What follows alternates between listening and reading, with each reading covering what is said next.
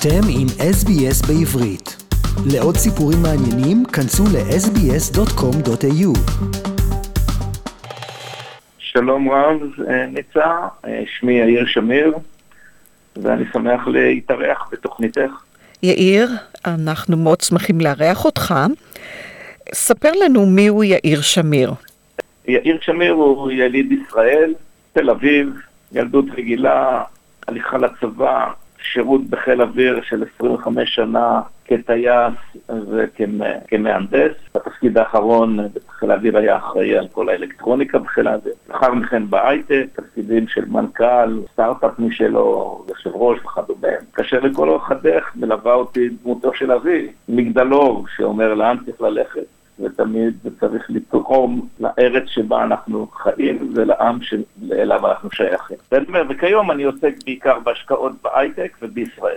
אנו משוחחים עם יאיר שמיר. יאיר שמיר הוא בנו של אה, יצחק שמיר המנוח, ואתם מאזינים לרדיו SBS, המשדר בעברית ברחבי אוסטרליה עם ניצה לוינסטין. יאיר, אתה אמרת משהו שקלטתי, אמרת, הייתה לי ילדות רגילה. אני פשוט לא מאמינה לך. עם אבא כמו יצחק שמיר, איך זה יכול להיות שהייתה לך ילדות רגילה? שאלה במקומה. תראי, אני נולדתי, שנה אחרי שנולדתי אבי הוגלה לאריתריאה, הוא חזר רק כשהייתי בן שלוש, וכשהייתי בן, אה, בן עשר הוא התגייס למוסד, ואחר כך כמעט ולא ראיתי אותו. ועל גיל 11 המשפחה עשתה רילוקיישן לפריז בעקבות תפקידו של אבי במוסד. אחרי שנה הבנו, אחותי ואני, שזה מקום שאנחנו לא יכולים להמשיך לחיות בו, והפעלנו לחץ על הוריי, ובעצם אה, אני עליתי ראשון, עליתי במרכאות, וגרתי פה לבד. ואחרי כן אחותי הצטרפה, אנחנו כולנו, כולנו ילדים ב-12-13, היא יותר צעירה, ואת אבי לא ראיתי עד שהוא השתחרר מה, מהמוסד, שזה כבר היה, הייתי כבר בן 20. השם שלך יאיר שמיר, על שמו של יאיר, יאיר המפורסם. זה רק מראה לך כן. את ה... שאתה נולדת, הם היו חייבים לקרוא לך יאיר. על שמו של איזה יאיר אתה נקרא? אני נקרא על שמו של יאיר שטרן. אהה. יאיר אברהם שטרן, כלומר, יאיר הוא הכינוי והשם המקורי זה אברהם שטרן, שהקים את מחתרת הלח"י, שפרשה, זו של פורשים ממחתרת האצ"ל בשנות, תחילת שנות ה-40, ואבי הצטרף אליו. ובהמשך יאיר נרצח על ידי הבריטים. אבי, יחד עם עוד שני חברים אחרים מהמחתרת, נתניה לימור ודן שייב, ניהל ופיקד על ה... ניהלו את המחתרת לח"י עד שהבריטים עזבו את ארץ ישראל. אנו משוחחים עם יאיר שמיר ואתם מאזינים לרדיו SBS המשדר בעברית ברחבי אוסטרליה עם ניצה לוינסטין. יאיר, אתה סיפרת לנו את ההיסטוריה ממש היטב. אתה עדיין אה, נולדת לאחר מכן, אבל אתה עשית סרט דוקומנטרי יוצא מן הכלל על החיים של אבא שלך, והסרט הזה מוקרן בפסטיבל הסרטים היהודי שמוקרן ברחבי אוסטרליה, וקוראים לסרט הזה שמיר War, Peace and a Dream. מה כן. הביא אותך לעשיית הסרט הזה, וספר לנו על התהליך של עשיית הסרט. הסרט הוא, זה, זה הרבה זמן התבשל אצלי אה, רעיון שצריך באיזושהי צורה לכתוב את ההיסטוריה, לפחות גם מנקודת מבט שונה ממה שבדרך כלל אה, נהוג בארצנו הקדושה לעשות.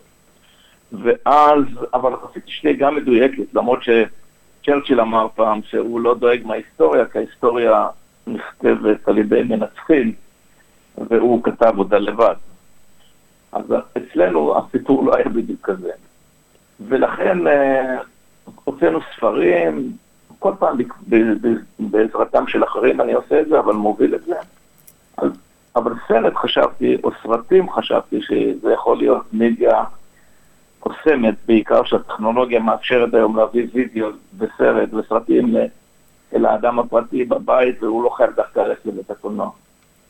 וככה נפגשנו עם החבורה, חבורה של אה, במאים ויוצרים ואנשי קול ואנשי וידאו, ועשינו את העבודה הזאת. אבל רציתי שזה יהיה גם דוקומנט היסטורי או דוקומנט שאפשר להשתמש בו לעבודות אה, דוקטורנט ועבודות אחרות על התקופה, ולכן ליוו אותנו גם אה, אנשי מקצוע, אה, היסטוריונים, הם גם מופיעים בסרט, ובצורה כזאת נתנו, לפחות אנחנו נתנו מידע וגם מידע שלא היה מצוי בפאבליק דומיין, כדי שיהיה מסקרן ושבאמת ישאיר רישום ו... וגם לשמש את הדורות הבאים. יאיר, איך הסרט התקבל בישראל? הסרט הזה הוא, הוא השני, הסרט הראשון הוא, הוא סרט של 60 אה, דקות, שנקרא שמיר בדרכו, שמיר is way, כשהוא התקבל, אה, לצערי הקורונה, אנחנו התחלנו להסריט אותו בכאן בבתי קולנוע, וזה לא ככה לה.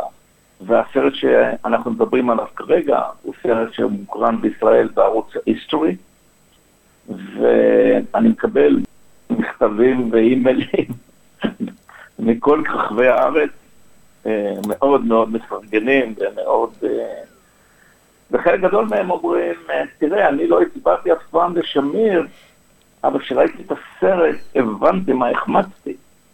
או אני לא הצבעתי לשמיר, אבל תמיד הערכתי אותו בדיוק בגלל הדברים שאתה מדגיש אותם בסרט. ותשובתי תמיד אומרת, שמיר לא היה פוליטיקאי, הוא השתמש בפוליטיקה כפלטפורמה לקדם את מדינת ישראל ואת העם היהודי. גם המחתרת הלח"י, בניגוד למחתרות האחרות שהיו באותה תקופה בישראל, ההגנה, הפלמ"ח, האצ"ל, לא הייתה לה אג'נדה פוליטית. היה לה רק אג'נדה אחת, לסלק את הבריטים מישראל.